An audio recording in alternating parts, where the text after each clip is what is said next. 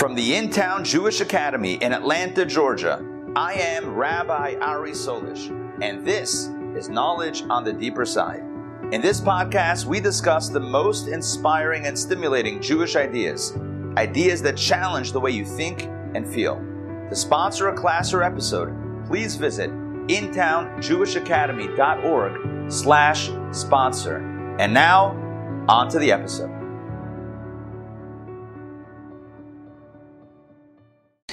Okay, folks, ladies and gentlemen, welcome to a Daily Power Parsha. It is great to see you today, Wednesday, May 4th, 2022. We have a lot to talk about because this week, as you know, Torah portion is Kedoshim, and Kedoshim is all filled, filled with a variety of mitzvot, variety of laws that govern day to day life, Jewish, Jewish ritual life, and all the above. It's great if you want a kind of a a shmorg, as they say. If you want a buffet of Jewish law and Jewish values and Jewish ideas, Kedoshim is one of your Torah portions that you love.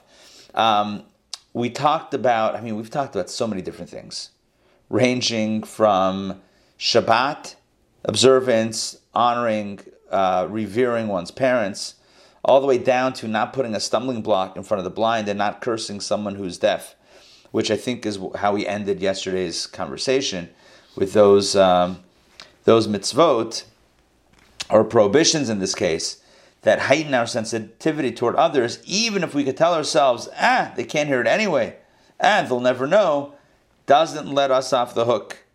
You know, the famous philosophical question if a tree falls in the forest and no one's around, does it make a sound? You know, if we if we apply that to ethics, if we can do something wrong, but that no one will find out about it, is it still wrong? What's the Jewish answer? Yes, it's still wrong. It's still wrong. I the other guy's never going to find out about it. Doesn't matter. First of all, God knows. But even if we leave God out of the conversation for a second, the reality is that I know. I know what kind of person I am. In other words, somebody's trying to get a good hook to explain this or a good angle to explain this.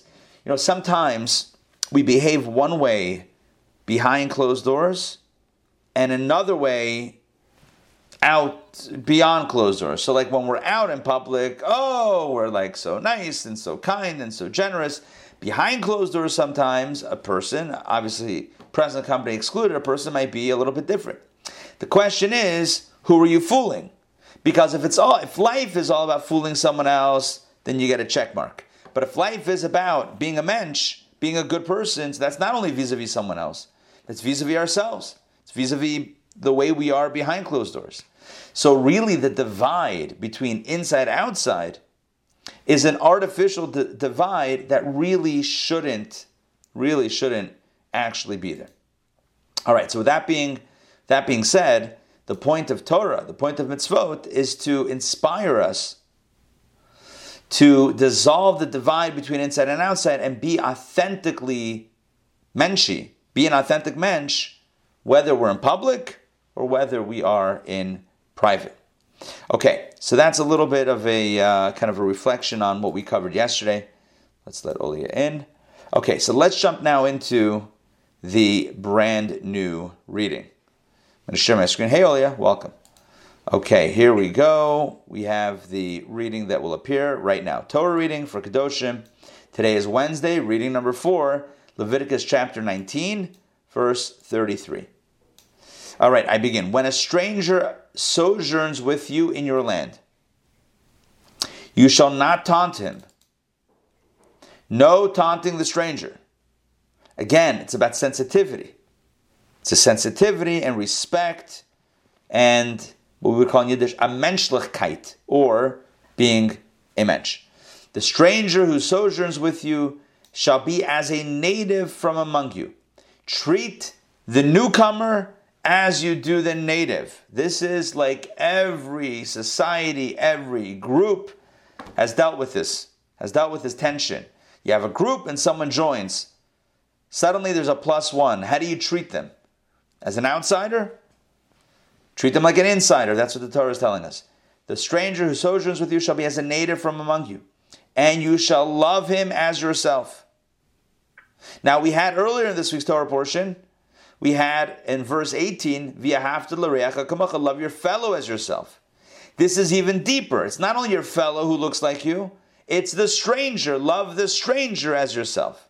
Are you with me? That's like a much more, uh, yeah, that's a, that's a heightened level of, of love. And why? What's the rationale? God says to, to us, For you were strangers in the land of Egypt. In other words, you know what it's like to be an outsider. You know what it's like to be othered, to be treated as an other, to be othered because you weren't from there. You didn't look like them. You didn't act like them. You didn't speak like them. You didn't dress like them. You know what it's like, and you know where that can lead. That can lead to slavery. It can lead to human abu- abusing another human being, and that is absolutely forbidden. It's absolutely off the table. It's absolutely not kosher. So the stranger who's with you, you have to treat them like yourself. You have to love them as yourself. You can relate to it. You were strangers in Egypt. You know what that's like. And then, of course, the verse concludes, as it did, as it's done in many places in the parsha. I am the Lord your God, and that's usually, as we saw in Rashi yesterday, that's usually hinting to the fact that even though you might pretend to others and get away with whatever behavior, whatever attitude you have, but God says, I know what you're really thinking. I know your true intention. No games. You can't play games with me. Make sure you really respect and love the stranger like yourself. I'm God. I'm on top of this. Okay, let's actually do Rashi. We'll do a little bit differently today. Let's do Rashi section by section. So the Torah says, God says, You shall not taunt him. Don't taunt the stranger. This refers to tormenting with words as opposed to financially. Now, not that you're allowed to torment him financially. No, obviously not. You can't steal from someone because they're a newcomer. It's like, oh, hey, welcome. Let me rip you off. That's obviously not okay. But this means even what we would call in Yiddish a stech, even like uh, like um, like a pinch or like a squeeze, like uh, a little bit of uh, mocking that person, also not okay.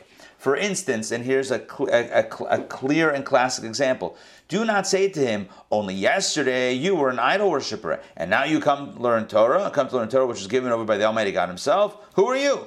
Again, this is something that, that, that the clique might say to the newcomer. It's like, oh, look who Johnny come lately. Suddenly you want to learn Torah? I don't know. Yesterday you were serving idols and now you're showing up to study Torah? Get at it. That is not okay. Even if you don't say get out of here, even if you like point out like, oh wow, mm, look at this, look look where you're coming from, that judgment, that um, that that harsh and negative uh, exp- uh, um, verbiage forbidden.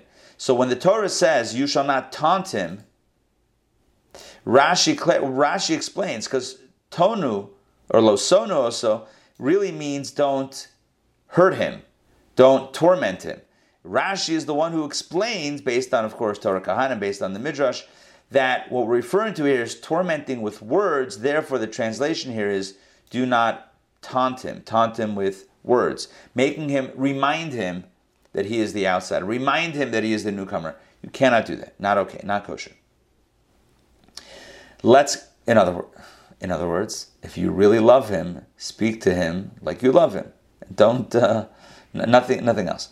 All right. Then the Torah says, what's the rationale? What does God say? For you were strangers. You were strangers. You were outsiders. Rashi from Bava Metzia, Rashi gives a, a deeper angle than what I shared before. Do not accuse your fellow man with your own defect. What are you going to do? Call him out? Oh, Johnny, come late. Look who's here now. Weren't you an idol worshiper? Weren't you in the land? Uh, um, you're you're a stranger, you're a newcomer. Hello, you were also. What are you calling out this guy? You were the same thing. So, the, and the, the Hebrew is much better. Mum shabach al Your own mum, your own, it literally means blemish, but here, your own defect or care, let's say it nicely, your own narrative, your own story don't don't call out someone else for having the same story. Your story is you came from you were strangers and then you were idol worshippers, then you came to Torah. Great. It's a great narrative. It's your narrative. So extend the same net. He's also got the same narrative. Don't call him out eh, on, on what you have. It's like the pot calling the kettle black or something like that. Whatever uh, that, ex- however that expression goes. Don't call out somebody for being a stranger and a newcomer if literally that's your story also. What? So because you have a year on, you, you have an extra few years under your belt. Big deal. All right. Um, ah, Rashi. Gotta love Rashi. I am the Lord your God. Here, Rashi says, the word for your, Elokechem, is in the plural. So your in English, your could mean your singular and your could be plural. Like um, in Southern, it's different. It's all, it's y'all and all y'all. But in your, right, in uh, other English uh, American speaking uh, parts of the world, uh, parts of the country, so your could either mean, oh, I have your phone, speaking to one person, or um, your lunch is ready, speaking to an entire group of people. So just different. Your could be both ways. In the Hebrew, it's Elokecha is singular, Elokechem is plural. Here the word is Elokechem, which means God says, I am the Lord, your God. It's all y'all's God. I am God for all of you. And here, Rashi says, Scripture reminds you, I am your God and his God. I'm not only your God. Don't be so exclusive. Say, oh, God's for me, not for you. You're a newcomer. You're a stranger. We don't want you. You're not welcome. Don't be protect. God says, don't be so protective over me. I'm a God for everybody. I'm all y'all's God. All right. If God was from the south, verse 35. All right, back inside. Let's toggle Rashi off.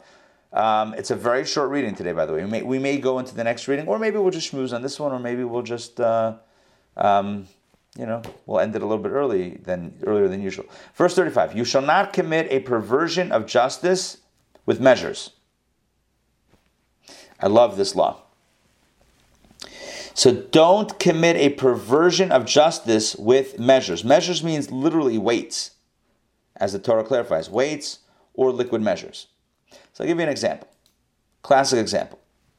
You're selling, you have a store, a dry goods store. Remember those stores? Like a dry goods, the general store, a dry goods store? Okay. You're selling flour. How are you selling flour? Old school. You measure out flour, right? And you have a scale and you weigh it. So let's say you're the owner of the shop and your price is $1. Just work with me here. $1 per pound of flour. Every pound of flour is $1. Easy peasy formula. Great. You might be incentivized to tweak your scales. Not you specifically, but one might be incentivized to, to tweak their scales so that it shows a pound even though it's seven eighths of a pound. In other words, how to manipulate the scale that it should read. The reading should be one pound, but really, how much you're giving them is only seven eighths of a pound of flour. So therefore, you're getting the dollar, but not uh, not giving them the full measure of, of of flour that they actually think that they're purchasing. The Torah therefore says you're not allowed to commit fraud. Don't have any false weights or measures. Liquid measure the same thing. Let's say you're you're selling milk, milk by the cup. A cup is how much? A cup is. Help me out here. 16 ounces is a cup? 16 ounces. Eight ounces. Eight, eight ounces or 16? Eight? Eight. What's 16 ounces? Why, why, can't, why can't I remember my, my liquid measures here? Is that a. Um, all right, hold on. Google. Um, how many ounces in a cup? Cup is going to be eight ounces. Yes. Okay. How many um, ounce? Uh, what is what is um, sixteen ounces called? Hold on. Anyone listening to this is probably like, "Oh man, you don't even know this." Okay, listen. Don't judge. Sixteen ounces a pound. There you go. Sixteen ounces a pound. But that's a that's a that's a weight. Let's deal with cups. Okay, great. So let's get back to cups. All right. Okay. So now, now let's say you're selling. You have a store. You have a farm. Even better, you have a farm. I've always wanted to have a farm, but not right now. Um, so you have a farm and you're selling milk, and you're selling milk by the cup, eight ounces for one dollar. That's it. You sell a cup for a dollar. Milk, you have a little stand on the side of the road. Meanwhile, and you may have a measuring thing, right? You you pour the you take the milk, you have a big, I don't know, jug, pitcher of milk, you pour it into uh, a cup that has a measure on it that says eight ounces, and then you either give it to the customer or you then pour it into the customer's bottle, whatever it is. I don't know. Figure out your own uh, your own scenario there. But let's say instead of eight ounces, I'm really only giving seven ounces, but my cup is marked eight ounces. That's called fraud or theft, whatever you want to call it. You're charging, you're, you're, you're telling the customer that you're giving them eight ounces, you're charging them for your listed price for eight ounces for one cup, and yet you're delivering less than eight ounces, less than a cup. It's not, uh, it's not honest. So the Torah says do not have fraudulent weights, dry weights, or liquid measure. Okay? No fraudulent weights or measures. Not kosher, not cool. All right. Now, that is the Torah's prohibition here. You know, they, they, would, they would joke about the butcher. The butcher would put their thumb when they were weighing the meat, they would like put a little, little squeeze on the scale. You know, how much is it? Yeah, it's a pound. But meanwhile, you're just applying a drop of pressure that's not, I mean, maybe that's not a fraudulent scale, it's a fraudulent thumb, but nonetheless, it is not, uh, it is not so kosher. All right, back inside. Let's jump back inside to continue. So the Torah says, don't commit a perversion of justice with measures, weights, or liquid measures. Rather, 36, you shall have true scales, true weights, a true ephah, that's a weight, a true hin, that's another type of measurement. Ephah and hin are two types of ancient biblical measurements. If it's a, if it's an ephah, it's got to be a true ephah. If it's a hin, it's got to be a true hin.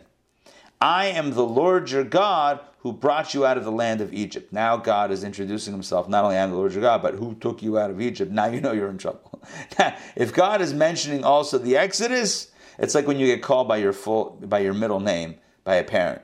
But here God is calling himself by his middle name, so to speak. It's like, I am the Lord your God, not this one over here, but I am the Lord your God who took you out of the land of Egypt. All right, fine, I will not do this. I know what you're capable of. Um, I saw the plagues. I know the story. I read the book. I saw the movie. I've reenacted it on Passover. I, we're not, not going to mess around with the weights and measures. You shall observe all my statutes and all my ordinances and fulfill them. I am the Lord. All right, let's look into Rashi. By the way, they have the same thing regarding gasoline. You're standing by the pump and you're filling up gas, and the little the machine, the, the pump, tells you, "Oh, you just a, ga- a gallon, and now it's I don't know four dollars a gallon, around that that, that price." So, oh, you got a gallon, four dollars, two gallons, eight gallons, eight dollars. How do you know that you're actually getting one, two, three, or four gallons, or sixteen gallons? How do you know how much gallons you get? You're trusting the machine. Good. Do you know, and I'm sure you do, that all these machines, there is a certifying board from the state of Georgia that goes around to, to check these machines to make sure everything's kosher. I believe so because they have certificates, they have seals on it. You ever notice those seals? Right? It's been approved. It's like I noticed seals on elevators and on gas pumps. It's like, okay, good. I want to know that this elevator is going to work. That's an important thing to know. That I think that's important, right? I want to make sure it it opens and closes and goes up and down and doesn't do anything else that it shouldn't be doing. And I want to make sure, you know, we want to make sure it's within the public interest that people that are paying for 10 gallons of gas are getting 10 gallons of gas and not 9 gallons and, uh, you know, 9.75 gallons. It's important. It's important. And the Torah, the Torah mandates this. It's a biblical obligation, and God interjects himself in this conversation. God says, you don't don't do this. Don't have false measures, weights and measures, and have rather true weights and measures. I am the Lord your God who took out of the land of Egypt. God is making this personal. God is making this a religious obligation, not just a human civil obligation toward each other. God is interjecting himself in the narrative, saying, This is very important to me that society runs in a kosher fashion. Let's read this inside. You shall not commit a perversion of justice. Rashi says, if we are dealing here with litigation, then scripture has already stated, you shall commit no injustice or judgment.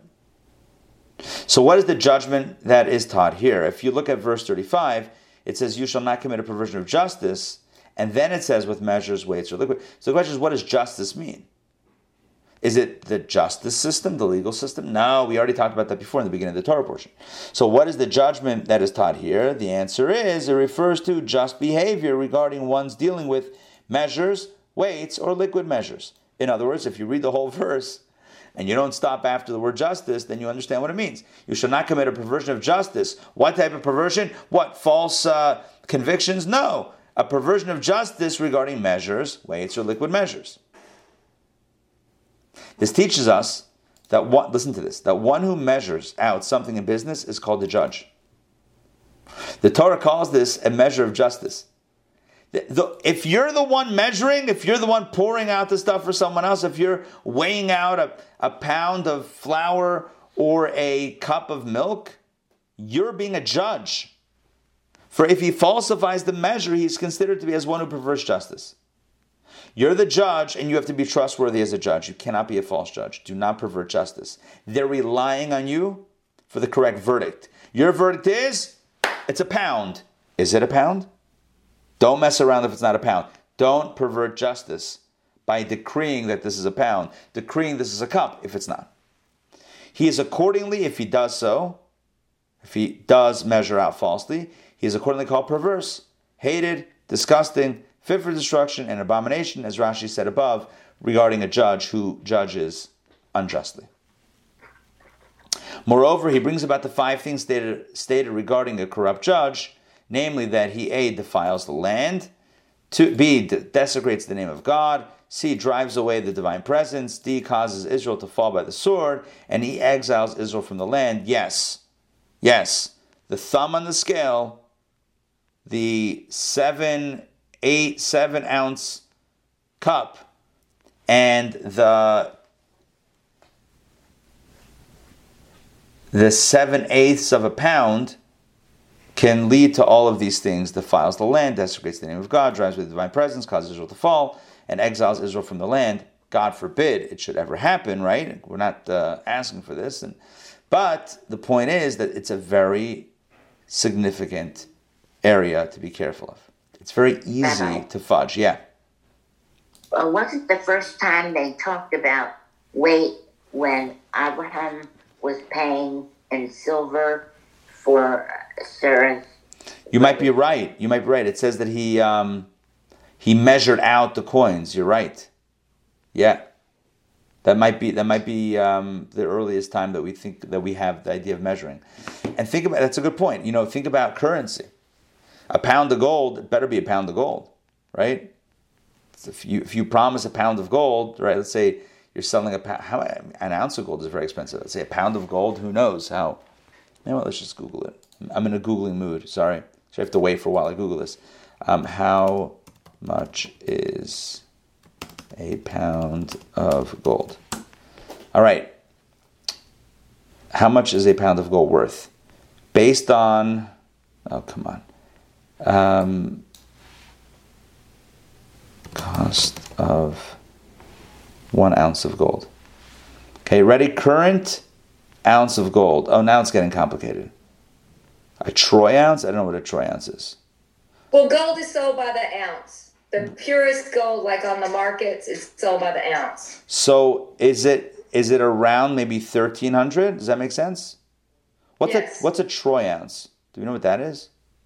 It, I, it's I, I don't now. I have to Google it.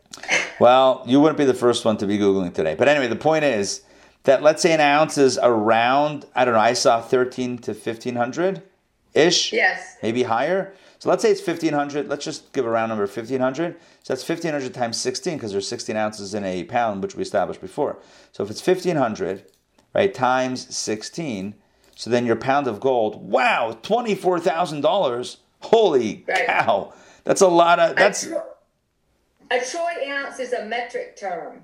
It's like thirty-one point whatever grams, okay. As an ounce is equivalent to twenty-eight point three four nine. So it's a little bit more. I see. measured in the metric system and not the Got it. Well, I'm then I'm just going to be inaccurate and go somewhere in the middle and say, Let's just, for argument's sake, say it's say put out a number of fifteen hundred for like a U.S. ounce and sixteen ounces in a pound. So we're looking at about again, give or take, because I'm totally making this up, about twenty four thousand dollars for one pound brick of gold. And imagine if you're selling it to someone and they give you, I just imagine a briefcase being involved here, twenty four thousand dollars of unmarked. I mean, I'm kidding, not unmarked of uh, of bills to pay for that brick you best believe that that better be a brick. Uh, that, that make sure that's a pound of gold. If someone's giving you cash, especially on a street corner for that gold, yeah, you probably don't want to short them by hooking them up with 15 ounces of gold when you promise 16. That's not going to end well. And and that's not the dude on the corner saying that. That's God saying that. Oh, plot twist.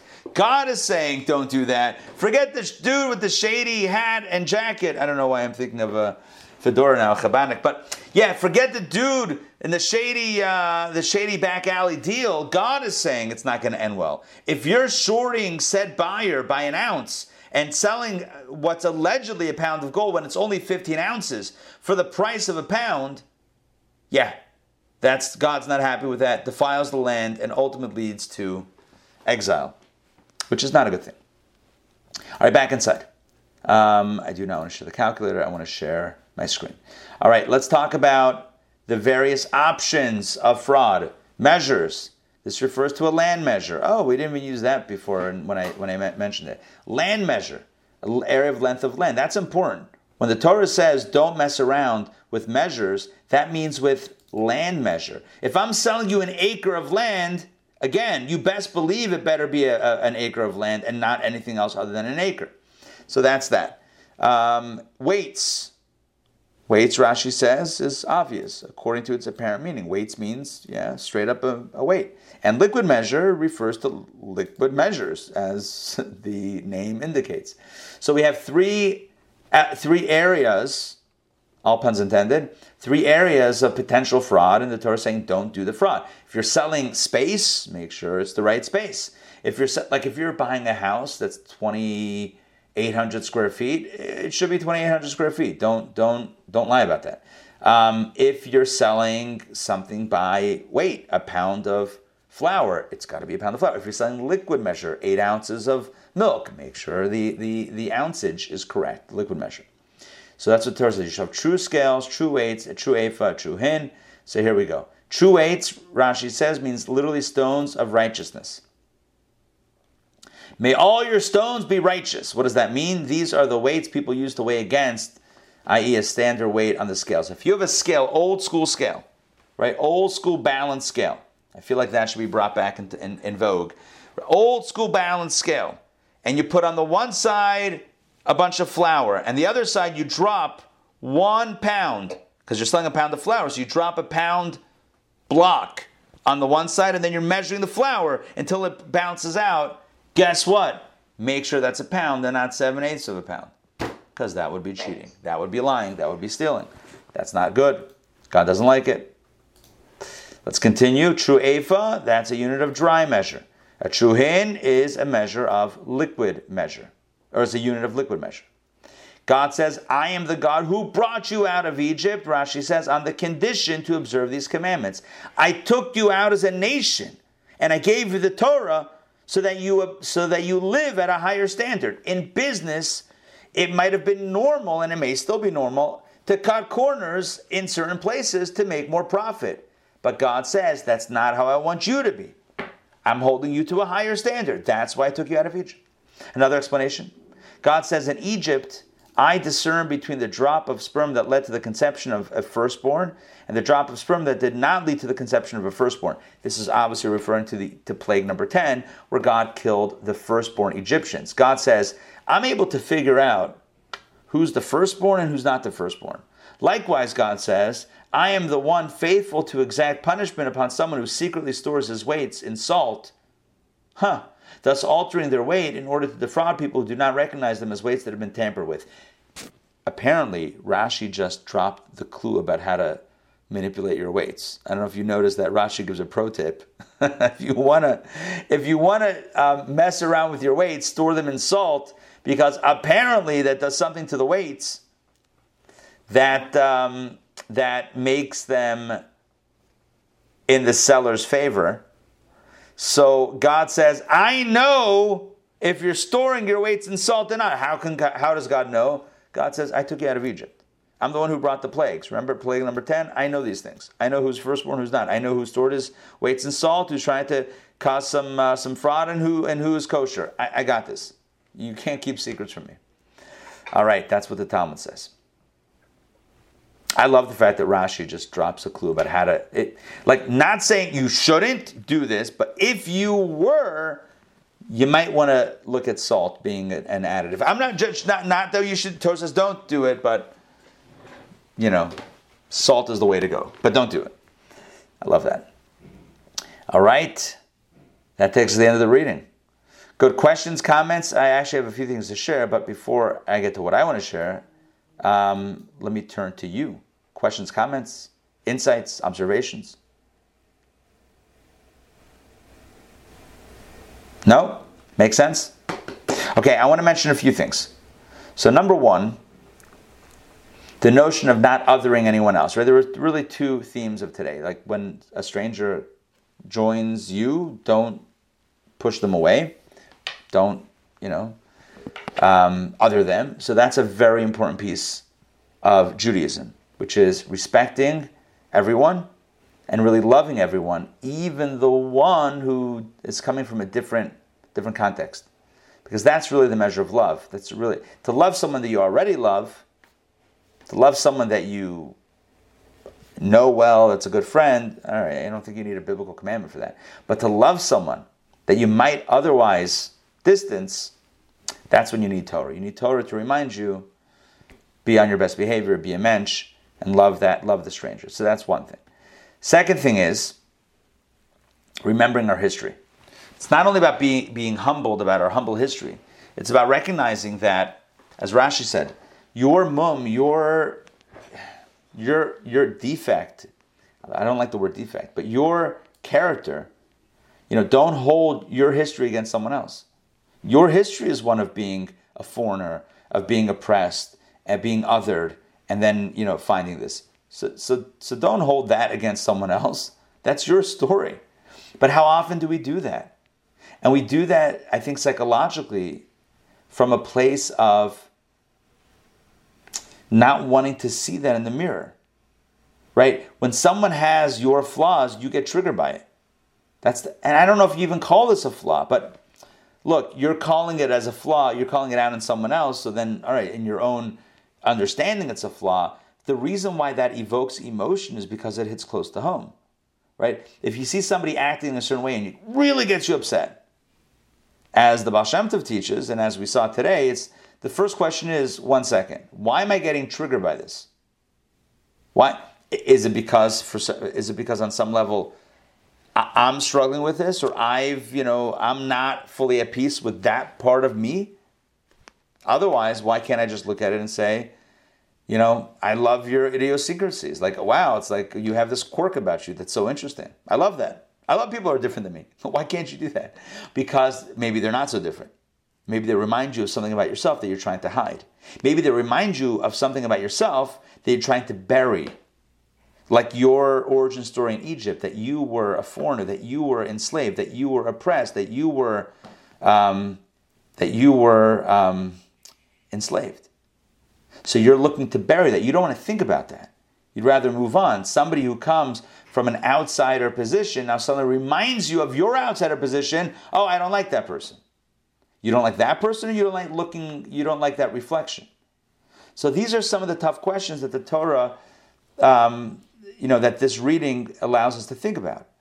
And just to be very clear here, the Torah is encouraging us not to hold our own baggage or un- unresolved stuff against someone else.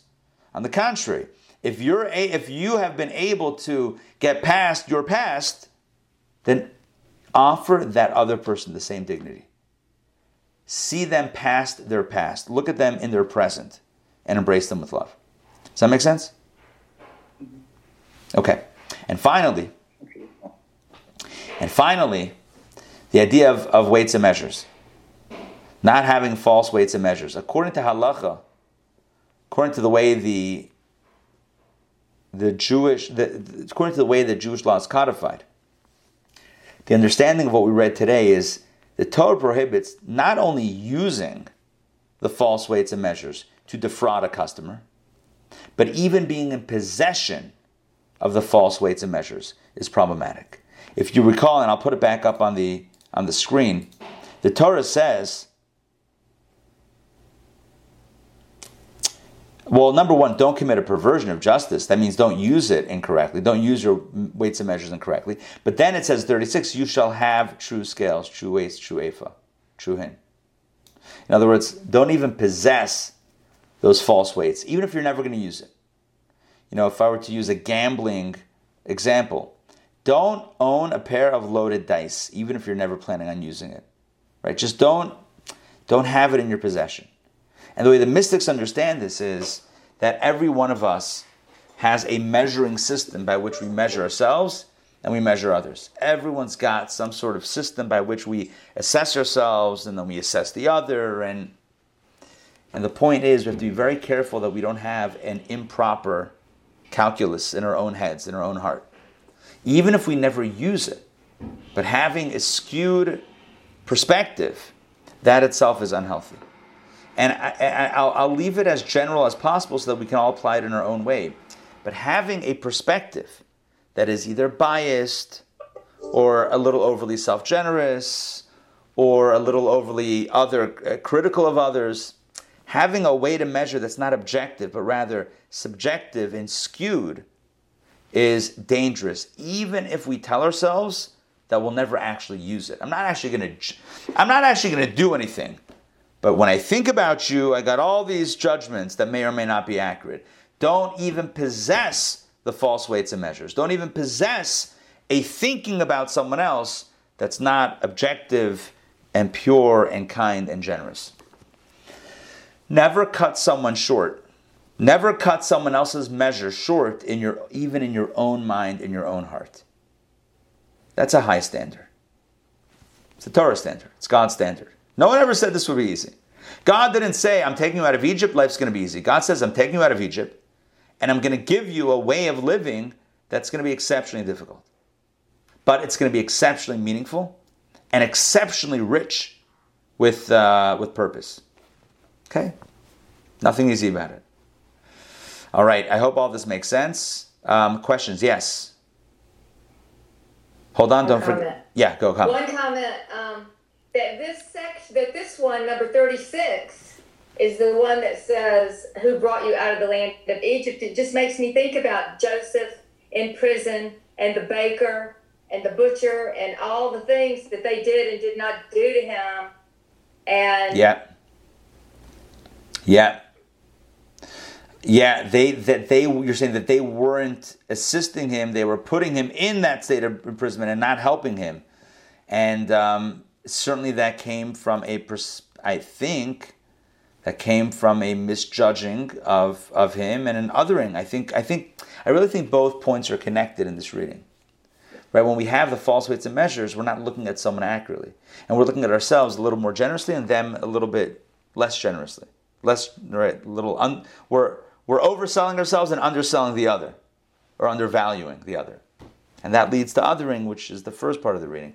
But you're right. Joseph is given a raw deal. The butcher, uh, yeah, the, the butcher's wife accused him of a crime he didn't commit. Then he's thrown in jail, and then there, the baker and the butler, and then they don't remember. The, the butler gets out but doesn't remember him. There's a lot of that. There's a lot of uh, not being favorable to him. Yeah, but you mentioned a few things. You wanted to share something else? No. Okay. Anybody else? Floor is open. Olia, Sarah, Ray. Jump in with any insights if you have. Rabbi, you mentioned something in the beginning uh, you were reviewing about yesterday, um, something about um, a person that can't hear. Yes. What exactly was that? Yes. So I was mentioning that the Torah yesterday prohibits us from cursing someone who can't hear. And the obvious question is, well, what's the problem? If they can't hear, then then they'll never know. So Let's say they don't, you know, they're in the room, um, in the other side of the room, and they can't hear, and you say something under your breath. Is it a sin? The Torah says yes. I they never they never they, they can't hear it, they'll never find out about it. Doesn't matter. You can't say it. You can't say it because it's unbecome it's not good for you. Besides for the fact that God hears it, certainly. It's also not good for you. Don't be that person that ends up cursing people under their breath because that doesn't say something positive about you. Anyway, that was uh, that was the incident that I was sharing before. Thank you. Sure. All right. Good to see everybody. Have a wonderful uh, rest of the day. And um, 7.30 tonight? 7.30 tonight. We are on. We are on track for, um, for 7.30 tonight. Torah studies.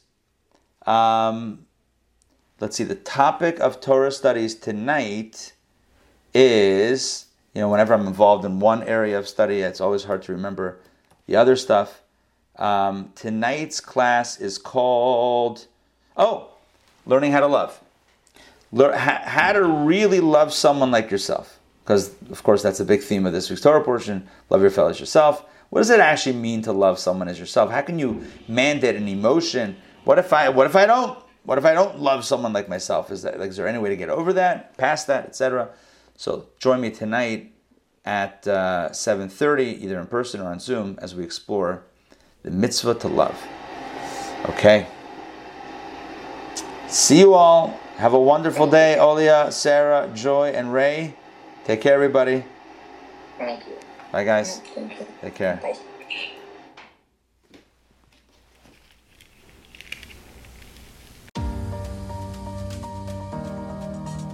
Thank you for listening. I hope you enjoyed today's episode. As always, you can find us online at intownjewishacademy.org and on YouTube at Intown Jewish Academy. New episodes of the podcast come out a few times a week.